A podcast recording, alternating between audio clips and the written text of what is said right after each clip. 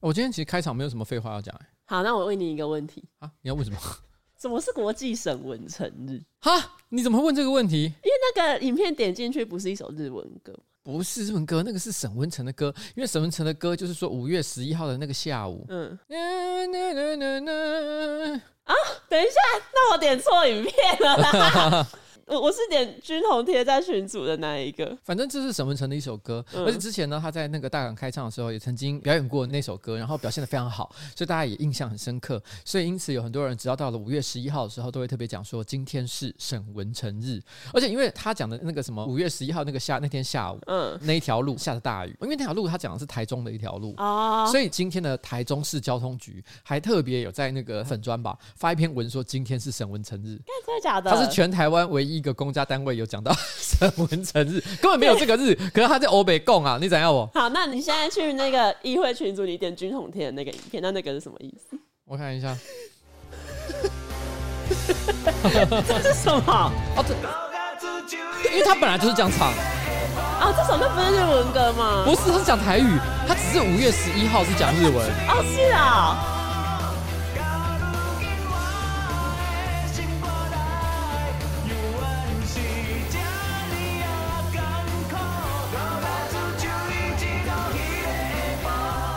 台语啊！哦，真的，哎，沈文成还有去留言呢。好，没事，我以为这个是什么灌篮高手之类的歌。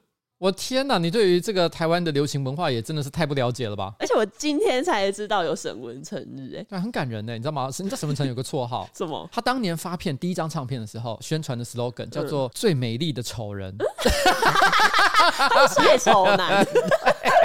我不太确定，因为他出道的那个时候，应该还不是我有意识的时候，嗯，所以我无法理解当时为什么要这样宣传。我是事后才看到的，但我猜测他想要表达是说他有非常好的声音，虽然他其貌不扬，可是他的声音会带给你非常大的感动。而后来他就跟着唱了那首大家都难以忘怀的脍炙人口那首歌，叫做呃，哎，沈文成最有名的那首歌，不是不是这首歌，不是这首歌，沈文成那个啊。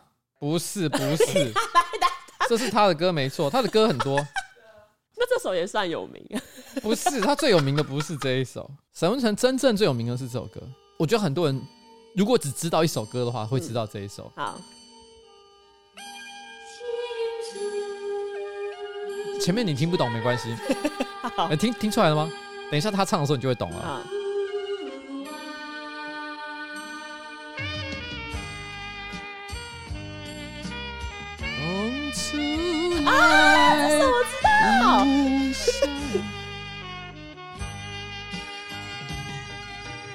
情 事若无讲出来，有啥人会知？这首歌叫什么？心事谁人知？这样懂了吧？有没有现在发现，原来他是台湾流行音乐的伟人？好，所以我在沈文成日更认识沈文成。可是有至于到国际沈文成日吗？而且而且你知道他这个这首歌有一个很屌的点，因为沈文成日好是最近这几年才开始流行讲的嘛。嗯。但你知道去年的五月十一号下着大雨。嗯。然后有五月十一号的那首歌歌词里面有提到，就是说五月十一号的那个下午下着大雨。嗯。去年是下着大雨。那我问你，今天下午？台北跟全台湾各县市，你知道怎样吗？没有什么雨啊，小雨而已吧。大雨，是大雨，你根本没出去。我在外面淋着雨回来的。刚刚外面大太阳呢？没有，那是下午比较晚了之后。哦、但早上一路下到今天，全台湾是笼罩在一片雨云当中。哦、所以有人就说沈文成这首歌神预言，因为沈文成这首歌。台湾的五月十一号永远都在下雨当中。哦，好，很有纪念性。你有没有觉得沈梦辰真的很厉害了？厉害。不要再说废话了。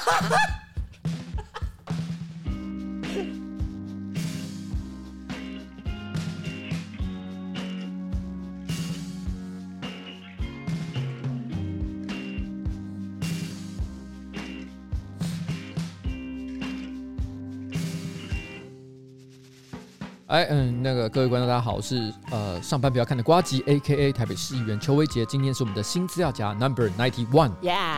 然后在我旁边是我可爱的小助理彩玲。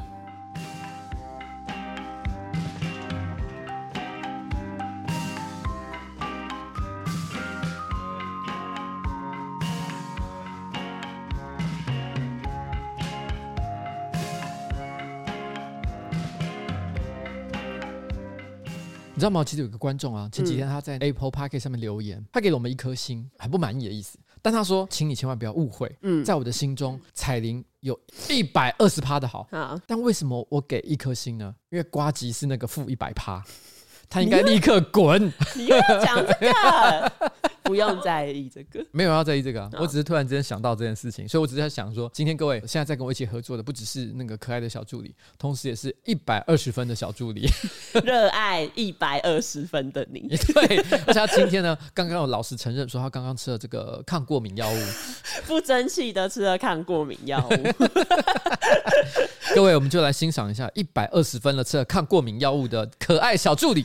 今天到底要跟我讲些什么？今天要来勘误，先勘误自己上周的口误。好，因为上个礼拜呢，我不是有讲到说什么祖克伯的眼睛变成横的嘛？因为他是蜥蜴人，就有一位呢，他说他是正黑板版主，A K A 中山一最帅验光师。哦，这我是不知道，自称自称最帅验光师。我相信我们在中山一的听众应该不是只有一位，对，所以我其他的这个验光师或者是中山一的朋友，可以来帮我们验证一下是否符合这个最帅的称号。没错。因为我上个礼拜讲到说，祖克伯的眼睛变成横的，这是错的。因为正确来说呢，应该是瞳孔变成横的。可是这一句话呢，也是错的。因为大多数的蜥蜴瞳孔是直的。因为呢，生态界的演化里面呢，自然界分成掠食者跟被掠食者。掠食者的瞳孔基本上都是直的，那是因为掠食的过程中需要锁定目标，所以你追踪的视觉能力要强化，所以是直的。那被掠食者呢，大多数是草食性，他们瞳孔会是横的，那是因为被掠食者要随时注意周遭的动静，扫视的视觉能力被强化，所以是横的瞳孔。然后，因为毕竟他是最帅验光师，然后之后又说，顺便请瓜吉易作可以关心一下隐形眼镜无处方箋购买滥用情形，还有验光收费这项议题哦。然后他说这个东西水很深，这我是不知道。这个问题呢，过去我没有研究过啦。嗯、但既然水这么深的话，我想有一个频道，你说勾起你心中的 欠欠欠，是勾起你心中的欠。我没有要讨论什么勾，我说美食频道，对美食频道，我们我们可以请勾芡频道帮我们聊一聊这个话题。好，可以。他应该会在他的会员频道讲这件事啊。好了，我不开玩笑了，我认真研究一下。如果这是台北市可以处理的问题的话，我们就来处理，好不好？OK。啊，如果如果你愿意跟我们深谈这个问题，嗯、呃，也欢迎到邱威杰议员的魔镜号上面留下你对于这个事件的看法。OK。那我们的助理呢会尽快跟您联系，好吗？好。Okay、然后他最后还有说，祝一桌跟彩铃天天顺心，常常来正黑板玩。我我好像没有去那边玩过，我，我就去那边玩，可能不太好。我们远观就好。啊、哇，我知道了，不啰嗦。怎样？今天是礼拜三，五月十一号沈文成日，我到正黑板发一篇文章。要干嘛？他就 cue 我了，他要去玩是不是？对啊，而且我只留两句话，嗯，来玩。你要看有没有符合版规，可能要超过三十个字才可以跑。版主叫我去的，对，你受到邀请。对。然后接下来的刊物呢是说，因为上一集你不是有说金融市场呢，只要出现不合理的上涨或下跌，有可能呢是来自于交易员在系统输入错误的指示。这个现象呢称作 big stump。就有很多金融业的网友说，正确的说法应该是 fat finger 胖手指，不是 big stump。啊，对他们讲真的是对的，没错。因为这毕竟不是金融从业人员嘛，嗯、所以我以前看过这个说法，但我记得不太清楚。嗯、因为想想，其实也蛮合理。有谁会用拇指去按按钮啊？真的耶！其实拇指只能够拿来按那个空白键吧？你拿拇指按空白键，为什么？那不然你用什么按空白键？好像是用拇指按空白键。你不要问一些，你不要讲一些让我自己都觉得莫名其妙的话，好不好？讲一些好像没用过键盘的感觉。好，就是这样。好，OK。然后接下来进入到上周星座运势。好，这周我们两个都是小梗，小梗。我很无聊哦，我的也很无聊，无聊大 PK。好，比谁最无聊？比谁最无聊的？好，那我先讲我的无聊。啊，我讲金牛座。怎样？耶！应该不是我吧？哎，就是刘彩玲。怎样？我上周有做什么事？不是上周了哈，就是在今天发生的事情。嗯，今天的下午十三点十分，刘彩玲。别吵，别烦。应该是什么宽宏售票系统吗？宽宏售票系统。他登入宽宏售票系统，然后想要抢罗志祥的票，小巨蛋演出的票。没错。然后呢？呃，秒杀，完全没想到，他是全部的票都卖完吗？不是，是八百块的票卖完。我有看到一张截图，是说八百、一千六都卖完。哎，对对对对，所以最贵的票还有吗？最贵的票应该还在热卖中，现在也还是 right now。我不知道，因为之后我就没有去确认。但总而言之，八百块钱你没买到。对，天哪，你对他的爱只有这个程度吗？我预算有限。如果今天是李东海，票价五千八，你要不要去？李东海我会买最贵的去，因为我之前就真的都是买最贵的票 去。哎、爱是有差别的。我不知道罗志祥听了会怎么样啊？然后我还看到你在你的粉砖上面直接叫那个什么宽宏去死。不是，你知道吗？因为我就是为了要买罗志祥演唱会的票，我就加入了宽宏售票系统的会员。然后我明明就是信箱已经认证过了，可是我在抢票的时候，一开始我就是输了哦，好八百块四张这样。然后他就说你的会员验证信箱没有过，然后就一直不让我买。所以我等我用好了之后回去看就已经没了。可是其实我早就已经认证过了。好，所以你在说他系统很烂？哎、欸，我我没有说宽宏去死，我说我要退宽宏的会员。但你买四张，我买四张，你是屁股太大吗？没有啦，没有，本来要跟朋友一起去共享神居，但因为没有买到，啊、可惜。好啦，这样一句话，如果等一下录完音，录完音之后最贵的票还有的话，嗯，老子买给你。开真假？但只能没有四张那么多，我只能买一张给你。好，你给我自己去看。你不去看，我干嘛去？我一起去，我不要。回来跟我们讲一下你感觉如何？好，因为你今天其实 po 了蛮多罗志祥相关的新闻。除了这之外，他还 po 了一个就是罗志祥的小巨蛋演唱会的海报，对，宣传图，哎、欸，蛮精彩的，大家可以去他的粉砖看一下。对，他有贴一张就是他的头浮出水面的画面。对，为什么有趣呢？是他设计实在太棒了。对，因为他一开始演唱会设计的海报，我觉得都还蛮正常的，就是一般的设计。可是因为可能今天中午要卖票，所以罗志祥自己要宣传。我严重怀疑罗志祥自己打开了 PS，然后用了可爱的少女字体打上说：“今天下午一点十分开卖。”那一句话的字体跟其他的那个设计风格实在是太不搭了。对，因为其他可能都是一些比较有质感的字体，没错。但只有那个今天的十三点十分开卖那个字体，还用那种少女体，而且还是粉红色。对，看到吓到。我突然想，哎、欸，这个行为不就跟那个谁，对对对啊，不是那个是冯迪索啊，不是冯迪索哦，跟冯迪索好像很像，对，不对？就是会自己 P 图做一些奇怪的创作，创作有点长辈风格的创作，没错、哦。所以，所以。但是不管他怎么做啦，嗯、基本上还是秒杀。对，还是秒杀。因为他那张海报是罗志祥浮出水面的那个样子嘛，嗯、我觉得他可能有一点想要表达，就是之前他是在水底下受尽大家的责骂，嗯，但是他现在这个状态，他终于可以浮出水面，开始呼吸换气，很有概念。对，很有概念。可是我看到下面有观众留言，什么水好深。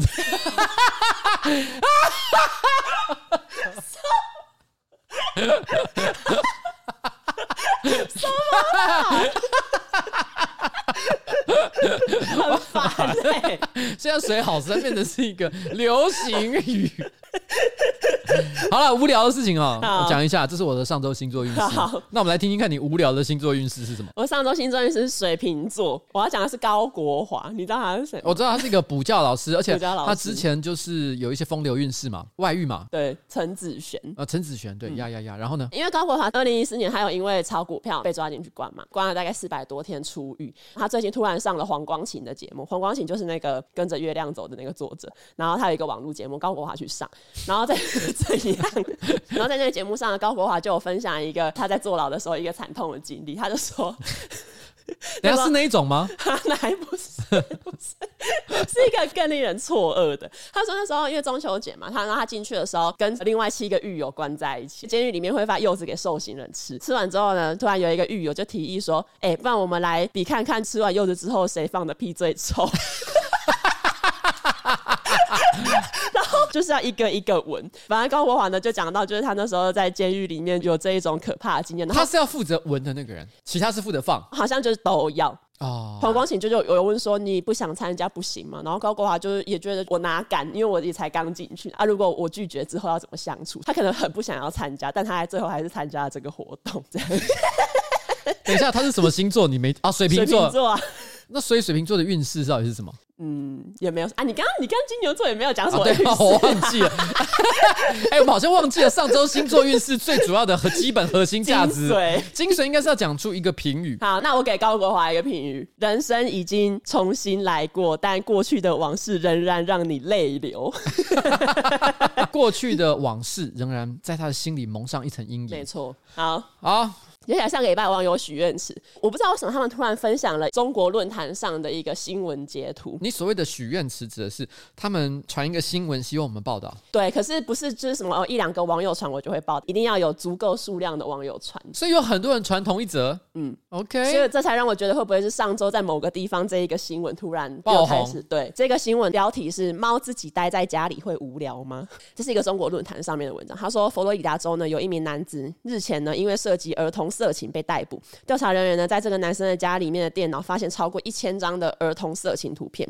这个男生呢说，他不知道有这些儿童色情图片，然后他怀疑电脑呢是被自己家里的猫盗用。一开始法官呢当然不相信这个人的说法，不过后来调查人员呢根据电脑的记录发现，哎，这些图片被下载的时候，这个男的呢都有充分的不在场证明。同时，调查人员也发现电脑的键盘和滑鼠都留有那一只猫掉落的毛跟爪印啊。对，之后呢，在调查人员的跟监之下呢，他们就当场逮到。那一个男生的猫上网下载儿童色情图片，这到底是什么？然后他就说当场抓到，然后就证明说这个男生的说法是真的，所以这个男生呢就因此被释放。可是那个家猫就被起诉。这个男生之后说，他之前呢在使用电脑的时候，他就觉得，哎，为什么他的猫都会在旁边盯着他的荧幕看？他之前都觉得哦，猫应该只是好奇，所以他就没有多在意。没想到他的猫原来是想要盗取他电脑的密码来下载儿童色情图片。后来记者就问到那个男生说：“你是不是要告那一只猫有妨害电脑使用？”这个男生呢说：“因为我现在被我自己的猫陷害，我心情很糟，所以我就不愿意多谈。”哎，我很无语哎，我很无语。我很无语的意思是我我我有时候也会收到一些私讯说，哎，我好希望新资料夹可以讲这个新闻，有一些真的是蛮优秀的，那也很欢迎大家就是提供一些有趣的资讯，这都很 OK。嗯，这这什么新闻？而且我觉得太奇怪了，我后来去 Google 了一下，我发现是真的有这一个新闻。可是这个新闻呢，它里面的内容是说，这个男生他叫做 Keith Griffin，他四十九岁，然后实际上呢这个男生他就是因为儿童色情的图片被判十二年，可是他确实是在一开始开庭的时候，他想要推给他的猫，可是法官就当然没有采信。这是《Time》杂志上面的报道，报道比较简短，也比较真实。《Time》算是美国一个非常知名而且可信度很高的杂志。对，我真的是，我听到一半就好想打断，很想叫你说你不用再讲。你知道，因为如果他只讲前面说，嗯、哦，这个人他主张这个猫哈在家里面不小心按到按钮，嗯，基本上我还是觉得是胡乱的。嗯，不小心按到按钮，你也不可能突然之间下载一千张的儿童色情照片。而且猫哪会这么精准，在那边哦按右键，然后什么储存到电脑，哪会这样？对。哪只猫这么厉害？对，真的是摩扣林，这个有什么好讲的？而且猫没事干嘛要看儿童色情？所以你知道吗？上个礼拜我曾经说过一件事，嗯、我觉得很多人哈遇到两种事情的时候会说谎，嗯、一种是外遇，一种是肛门里面塞的东西。嗯、我们现在发现了第三种情况，就是下载儿童色情图片的时候，这一种程度的真的就不用讲了。然后接下来进入到我们第一则新闻，高雄呢有一个四十七岁的邱姓男子。等一下，等一下，我 Facebook 有发过这个哦，真的、哦。那你继续讲。哦，有好了哈，有一个四十七岁怎样？有一个十七岁的邱姓男子，他们某一天他就想说，我要来一场没有计划的徒步旅行。他要从高雄出发，走到屏东枫港的时候呢，那时候他就身上就已经没有钱了。所以说我不知道为什么他会 在刚开始徒步旅行就把钱用完。那时候他体力透支，又累又饿，所以他就坐在一个枫港的加油站旁边休息。枫港派出所有两个警察经过这个加油站，然后发现哎，怎么有一个男生就是坐在旁边？他们就去关心他，得知就是这个邱男的，他历经了这一趟艰辛的旅程。这两个员警还自己花钱买食物给他吃。还带他到附近的车站，帮他购买车票，让他可以回家。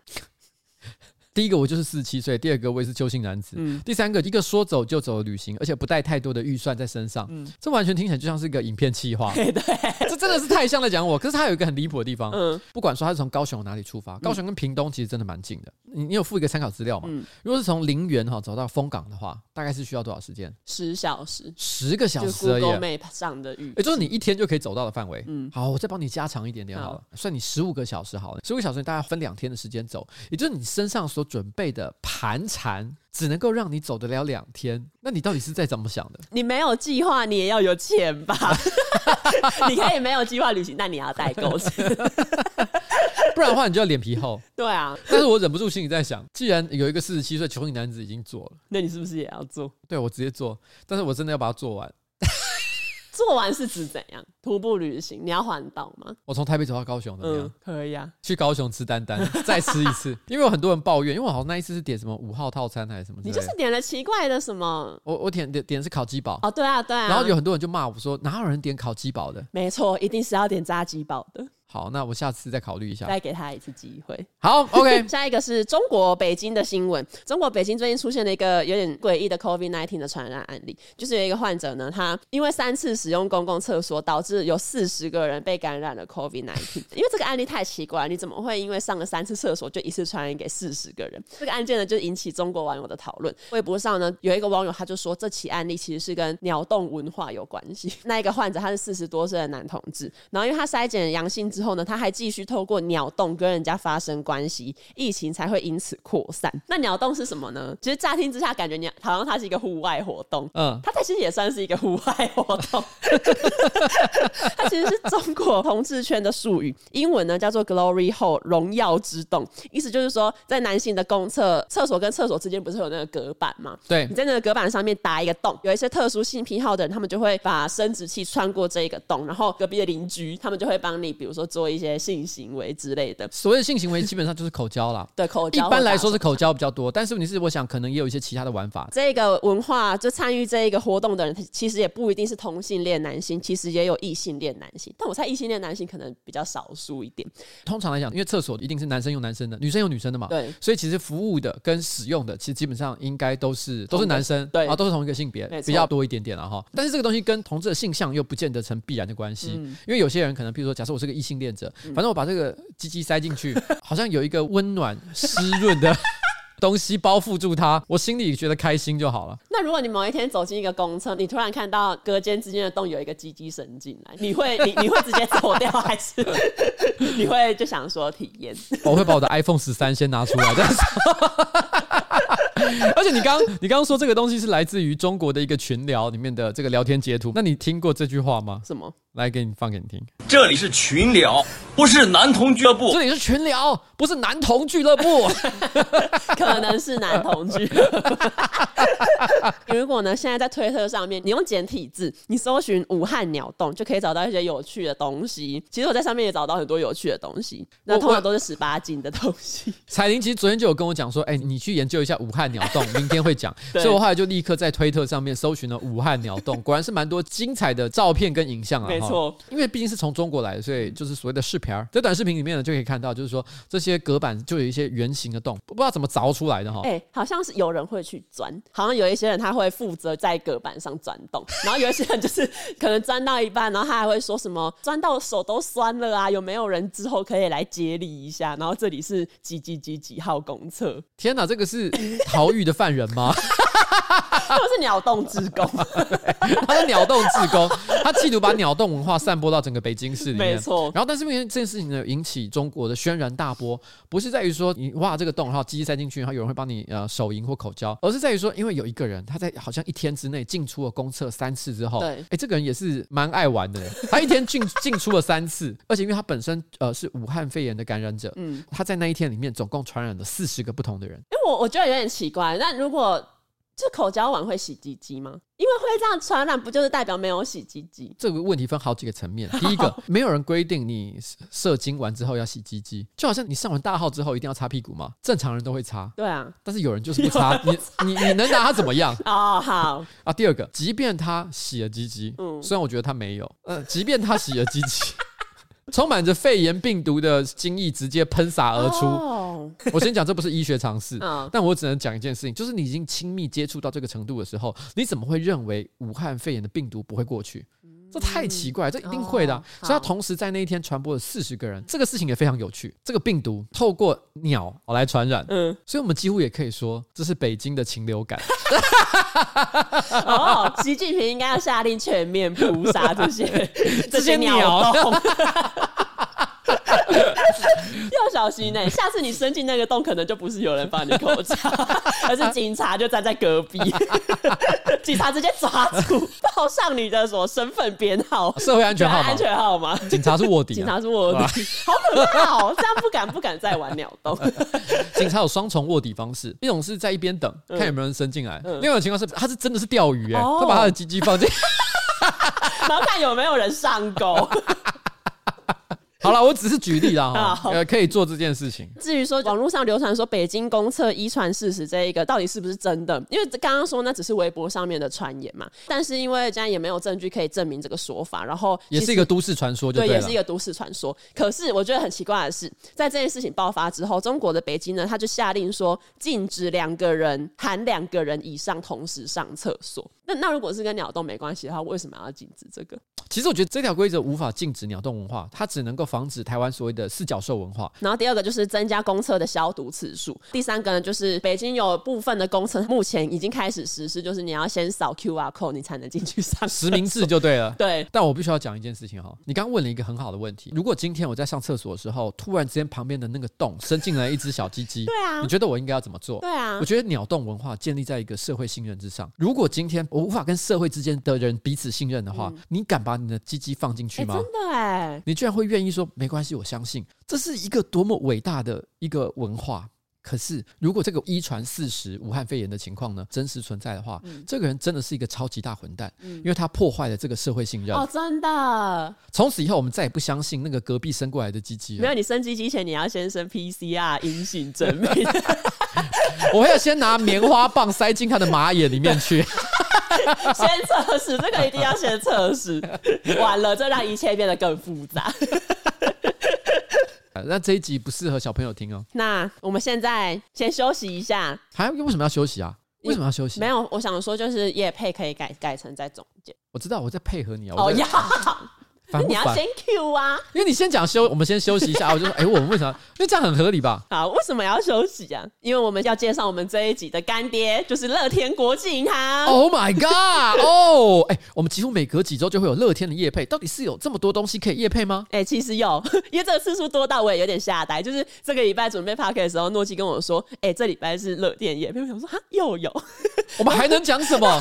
讲不出来了啦。没有没有，乐天国际银行持续送优惠，他们这一次呢又。寄出了重磅优惠，就是 PC Home 买五千元回馈你一千五百元。哎、欸，五千块回馈一千五，这是什么概念啊？大手笔，大手笔啊！各位，对，回馈的内容是什么呢？如果你是乐天银行呢新开户，只要在开户的时候呢输入推荐序号 PC Home，并且完成任务，最高可以享有现金加现金积点回馈，一共一千五百元。可是只限电脑版的订单，哦、就是你一定要用电脑开 PC Home 去申请。那如果你一时之间呢不知道要买什么的话呢，你也可以直接买 PC Home 的储值金，也可以用电脑网页上 PC Home。使用乐天的 App 连接拍钱包消费呢，不限金额，付款累计只要五次，次月即享活除年利率加码到一点二五趴，超高的活除年息就在这里啊！那如果你对 PC Home 没有兴趣的话呢，那你总会去超商吧？只要在七月十号前呢，在四大超商使用乐天网银 App 行动支付功能，比比享五十趴的现金回馈，然后最高呢只能回馈到三百元。你如果使用乐天网银 App 行动支付功能比五次的话，一样也可以享有年息一点二五趴高利活存无上限，一直到年底哦。哎，你不要忘了，还有这个新护理现金哈，两百块钱，你只要输入推荐序号 WIN WIN 开户哈，并且启用金融卡，钱钱就会直接入袋。哎，不管你要买东西还是要存钱，乐天干爹都给你满满的优惠，还不赶快去开户呀!谢谢乐天国际银行。哎，怎么不早讲啊？我昨天才去 PC Home 买了一堆东西。你可以买储值金，我可以买储值金。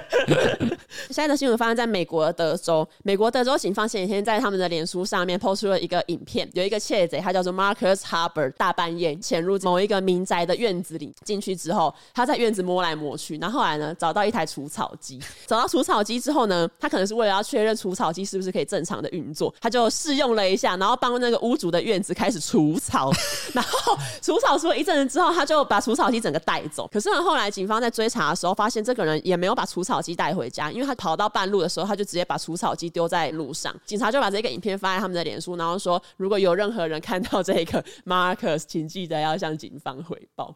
然后，大家为什么知道他是叫 Marcus？可能就是有追踪到这一个人是谁。但是明明是不知道他的下落，只知道他莫名其妙的帮人家除完草，然后就消失了。对，他是蝙蝠侠吗？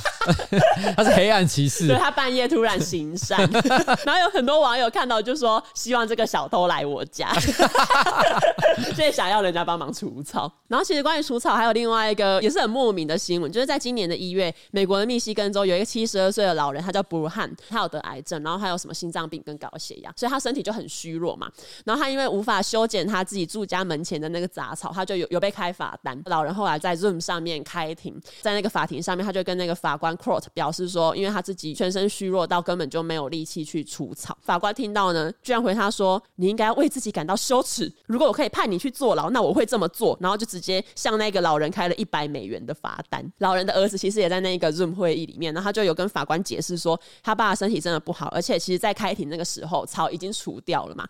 然后法官呢就还不放其，他还继续回说：“你有看到你们家之前长满杂草的照片吗？你们真的应该要感到丢脸呢。邻居看到会怎么想？”儿子呢接受媒体采访的时候就说：“因为其实就是他他他爸身体不好，然后他妈其实也因为有从楼梯上摔下来，有摔到背，他没有想到自己会在法庭上被法官这样子攻击。那如果之后也有比较老的老人或者是生病的人也遇到这种情况要怎么办？所以他才决定把整起事件诉诸媒体。我说真的，我刚看完新闻的时候，我第一件事情就是会去查这到底是不是真的，因为我真的好害怕你们你们上一些奇怪的，譬如中国网站没有都会查农场新闻，然后呢随便找到一些荒唐的东西就给他乱报。嗯，但我后来去查一下，好像是真的有这回事。是啊是啊，不过我后来好像有看到，其实好像法官最后是 apologize for shaming 什么什么什么这个这个事情。哦哦、但是不管怎么样哈，这个事情我觉得的确可能法官有一些对生病的老人哈欠缺同同理心跟同情的感受。嗯、可是某种程度上来讲，我觉得我也可以理解为什么法官会觉得这个坚持是重要的，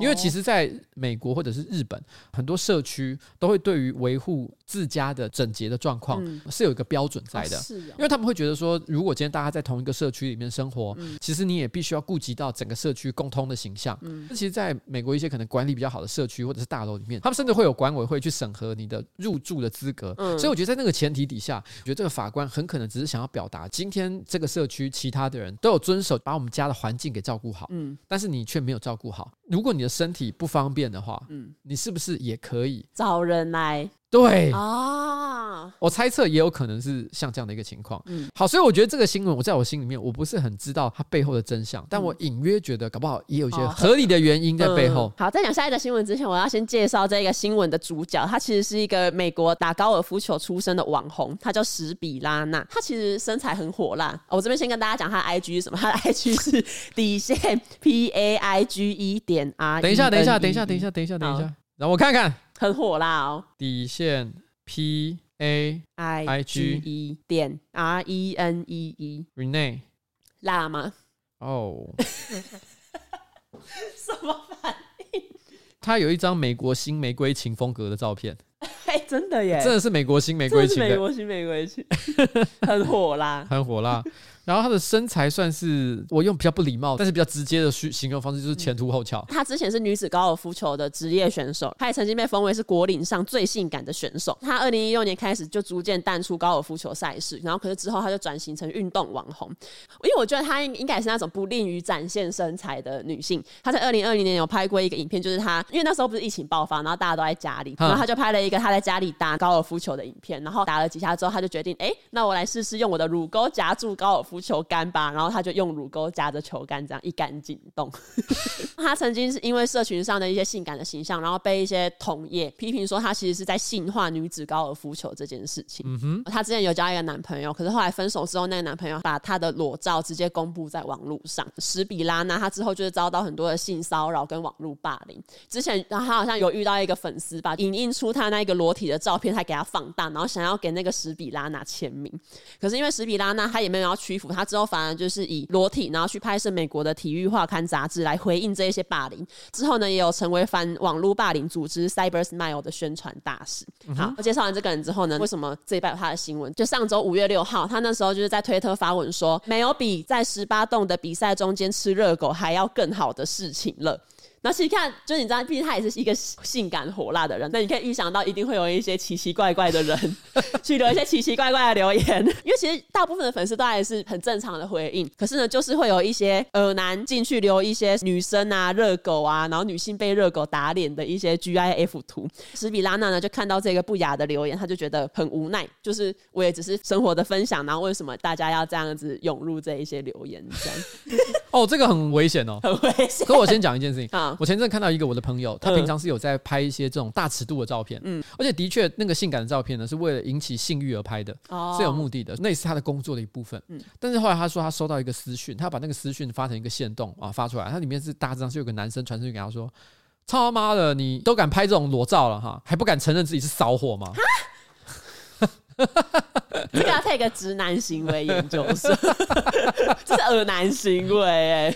我说真的，这些话哈。我不想去讨论他们说的对或者是不对，嗯，包含就是说史比拉娜这个人，他其实本身也是拍了很多性感照片，造成话题，这些事情都是他选择为自己做的，他也的确透过这些行为，可能某种程度刺激了一些人的性欲，嗯，但不管怎么样，这是他自己的选择。我们在讲性化这个概念的时候，女性主义其实有不同的理论，有的人会觉得说，我们就是不可以性化任何一种职业或者是任何一种形象，我们就是要保持他的这个中性的感觉，但是也有一派比较新、比较自由派一点的，他们可能会觉得说。如果我是想要单纯的是为了我自己，我想要让自己看起来漂亮，或甚至于说我有意识的透过个人的性感特质来获得自己某些在职场上的一些权利，嗯，那个都是在争取平权路上一个可以接受的工具。哦，从这个角度来看呢，我觉得史比拉娜的作为其实没有什么太大的问题。嗯，那我接下来要讲一个我个人的观点。啊，我不想去评论那些男生说的话对或者是错，我只想讲一件事情，嗯，这跟正义无关，po 这些图啊。不会让你成为受欢迎的人哦，就好像有一个男的，你传一个私讯给一个拍大尺度照片的女生，你跟她说：“操他妈的，你你拍这些裸照，为什么不敢承认你就是一个骚货？”嗯，我就想问一个问题。你就算这这句话讲的是对的，嗯，你得到了什么？对，你得到了什么？你懂我的意思吗？如果这个女生就说对我是个骚货，然后呢？如果你真的想希望成为一个受欢迎的人，我想应该没有人希望自己是被讨厌的嘛，对不对？你就根本不应该做这件事情。没有人会为这件事情觉得你特别的有趣或者是开心。也许会有一些臭直男跟着你一起嘻嘻哈哈，你会在那一瞬间产生了一种同才感。你知道有些人为什么会在那个时候会做那件事情？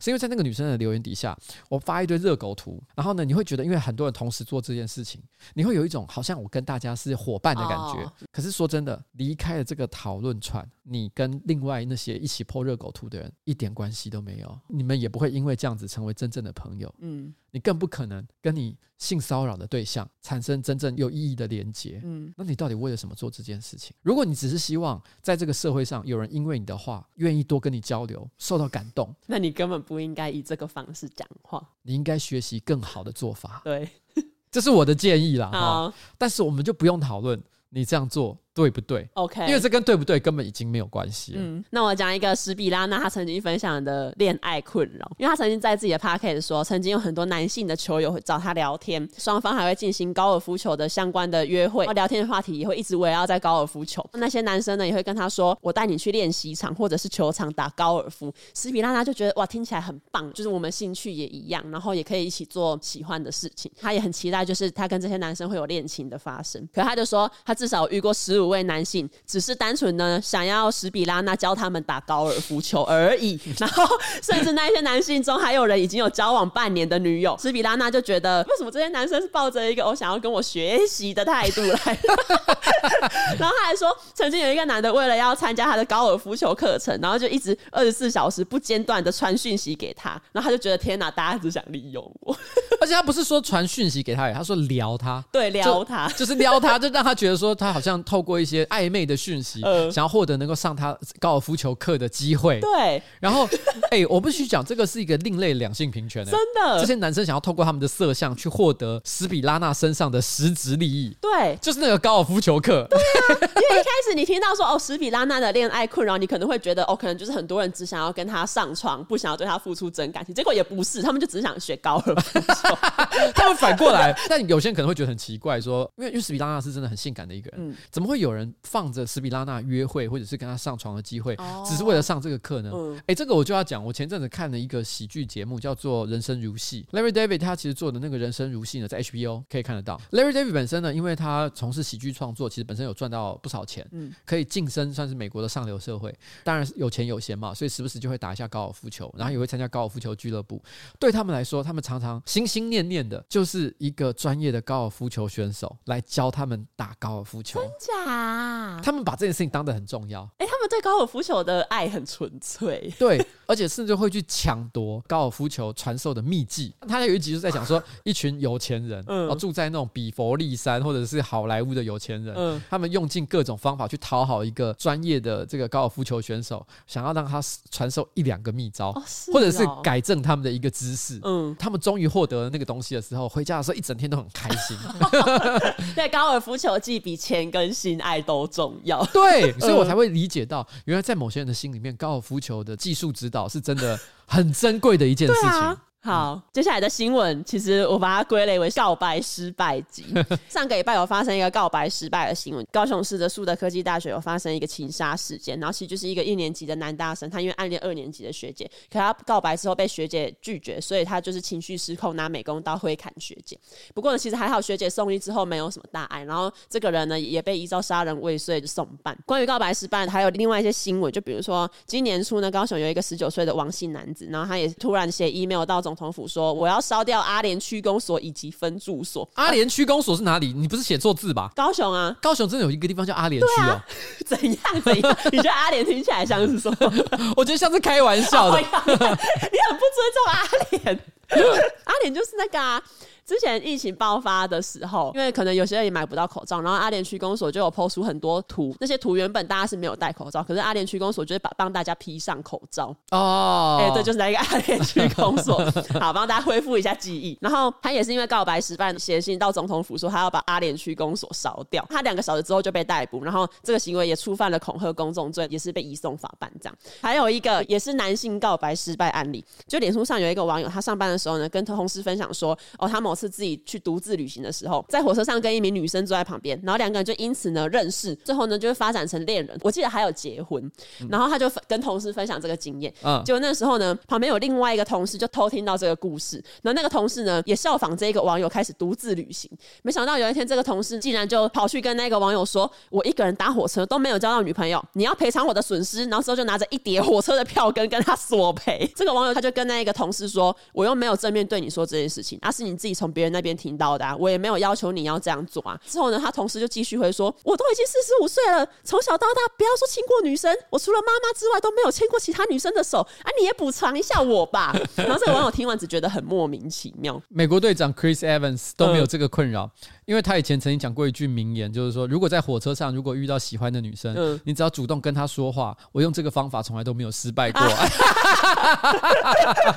这是一个很有名名，Chris Evans 就是要给大家恋爱的建议。嗯、他就说：“哎、欸，如果在火车上遇到喜欢的女孩，你就直接跟她讲话。嗯、我这么做从来都没失败过，因为你是 Chris Evans。对，因为你是 Chris Evans。不是有人 po 呃陈冠希穿吊嘎，跟路边随便一个人穿吊嘎，那个感觉也是不一样。所以你们需要的是超级士兵血清了，好不好？对，这其实呢，因为呃我连续看到这些新闻，然后我就突然想到，上周其实有一个热门的话题，就是直男行为嘛。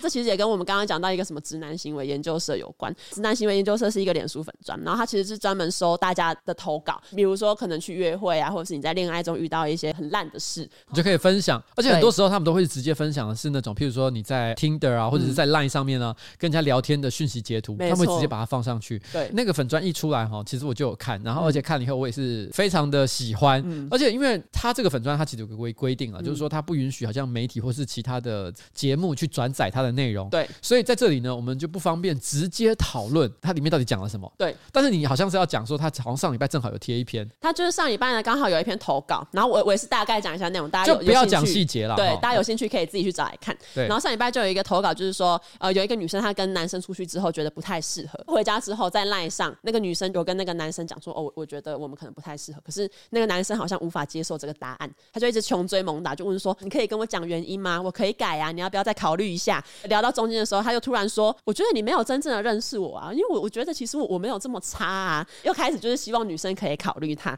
到后来他又其实又很笃定的跟那个女生说，你其实有一点点喜欢我吧，你只是不想承认吧，就类似这种感觉。后来这个女生她直接把这个对话截图贴出来投稿到这个粉专贴文下面，当然就有很多网友开始在热烈的讨论，而且几乎都是一面倒，就觉得那个男生实在是做法太不妥了，太烦了。因为我看那个直男的行为研究社也看了一段时间了，嗯，我觉得我可以简单的为所谓的直男行为做一个定义。好，就是我觉得这些直男呢，他们都有个共同特征，嗯，他们认为这个世界是公平的，就是说，如果我对你好，嗯。你就应该要对我好。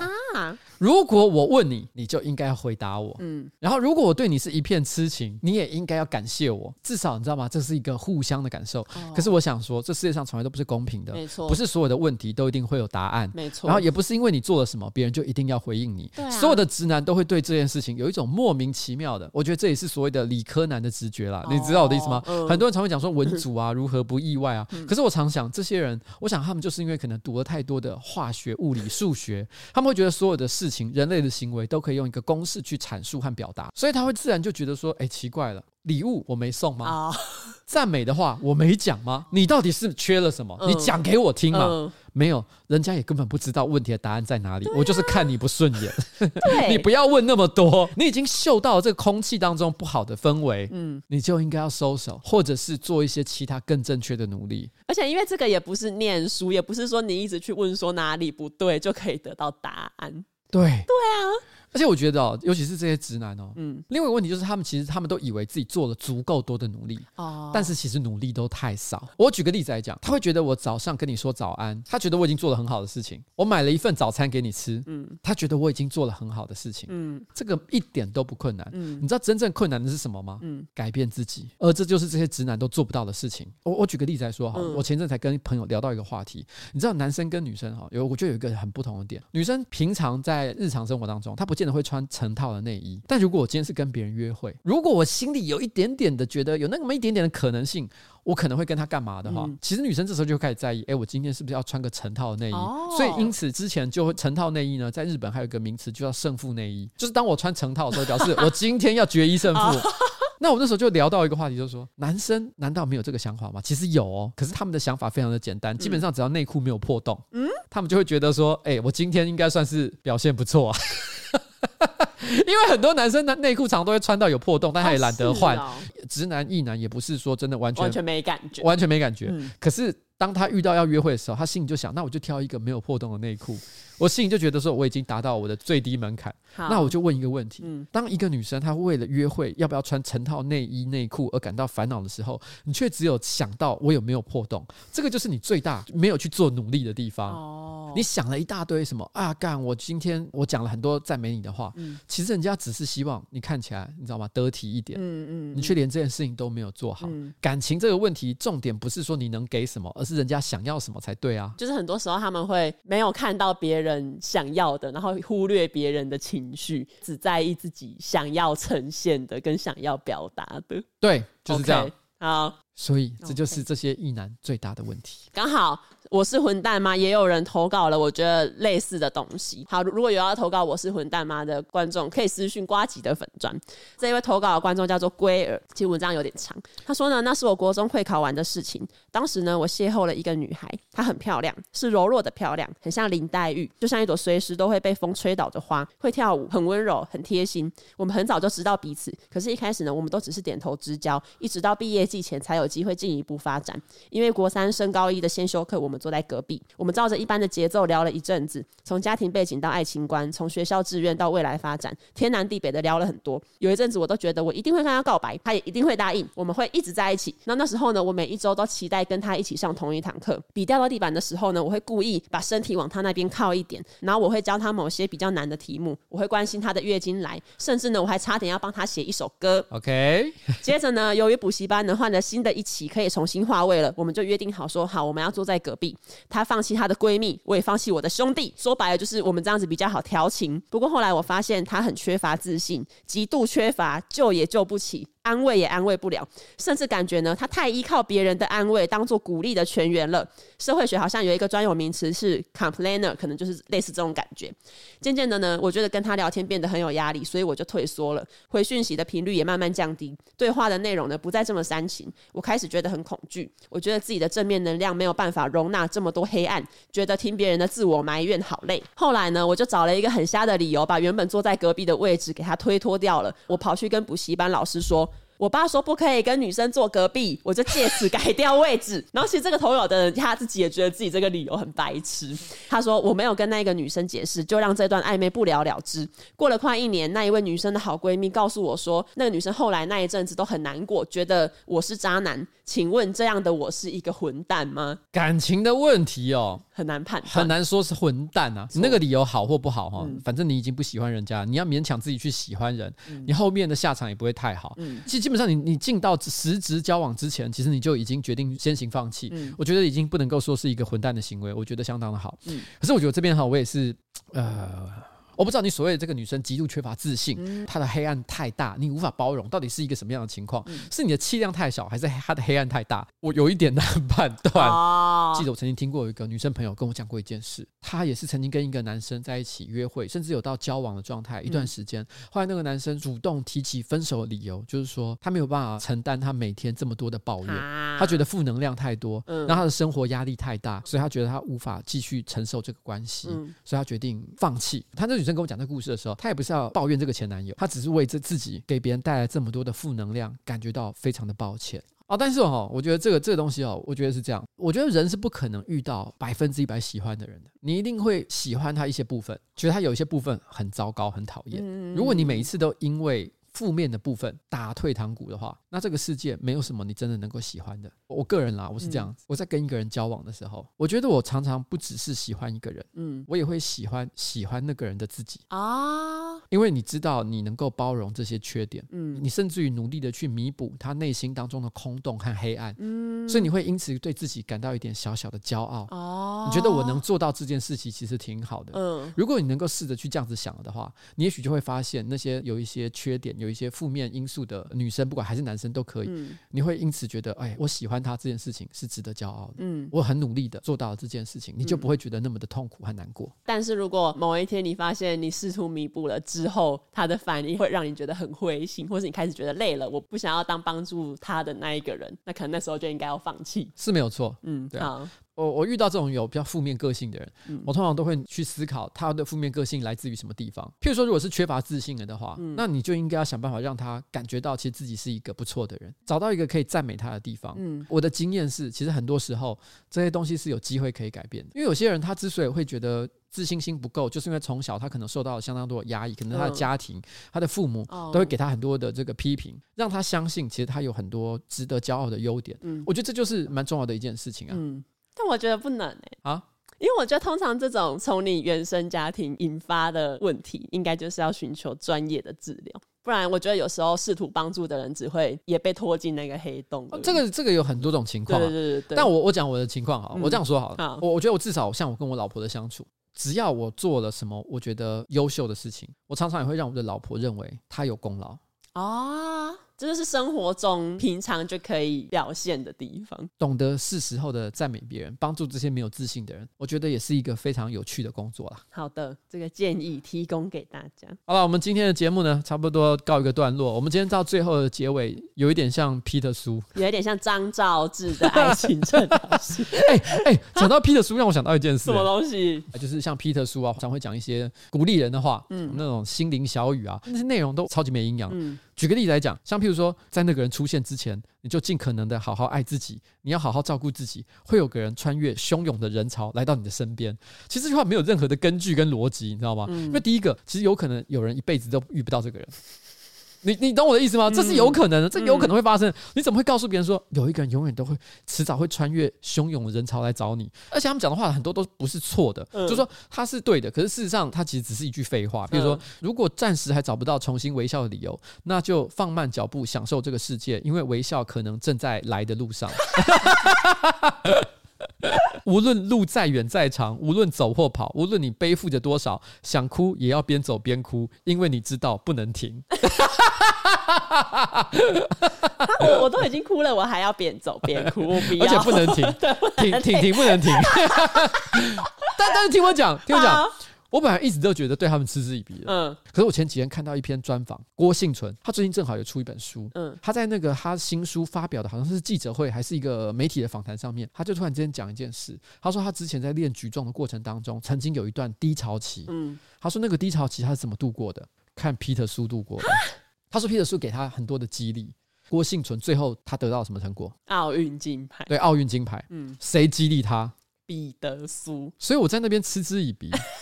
这就是你为什么得不到奥运金牌？我算什么？你懂你懂我在说什么吗？Oh. 我仍然不会喜欢皮特叔，可是他们有没有可能在一些我们帮不到忙的地方，帮到了很多人？就是你不认同的东西，不代表他没有帮助。对，OK。所以我觉得我要谦卑，谦卑再谦卑。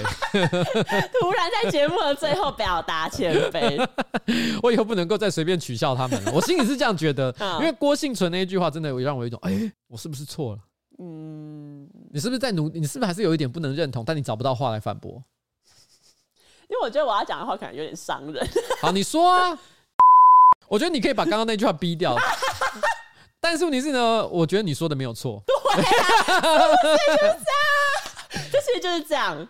好了，这一段要不要剪进去？你自己决定。但是我们最后有得到一个共识，有得到一个共识，不管是好书还是坏书。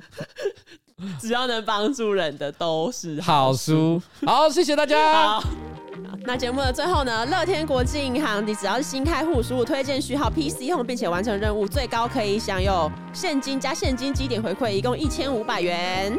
那如果你不知道要买什么的话呢，其实也可以买 PC Home 的储值金。耶！然后不要忘了有新户礼现金两百元，就是输入推荐序号 WIN 开户，并启用金融卡，直接两百元入袋。谢谢我们的乐天干爹。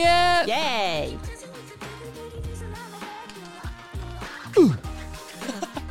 干嘛？今天今天录的很皮特苏哎，今天录的很皮特苏吗？你说最后？对啊，真的哎，人家当皮特苏是这种感觉，第一次体验到。但我还是不能接受一件事情，什么？就是他的书啊，浪费很多树木这件事。真的啊？就他，他都照片超大一张，下面就两句话而已。他他用脸书相簿就可以出完一本书，而且那些照片你跟他讲的话都没有关系。对啊，都是一些什么？我在冰河旁边，然后摆一张帅照，然后下面写的路是一条长长的。好了好了，不要不要不要不要不要嘴他，我说过了，我要对他抱持，从此以后我要抱持开放的。开放的态度，对，就是他是奥运金牌得主背后的一个支柱。每一个奥运金牌得主背后都有一个皮特苏，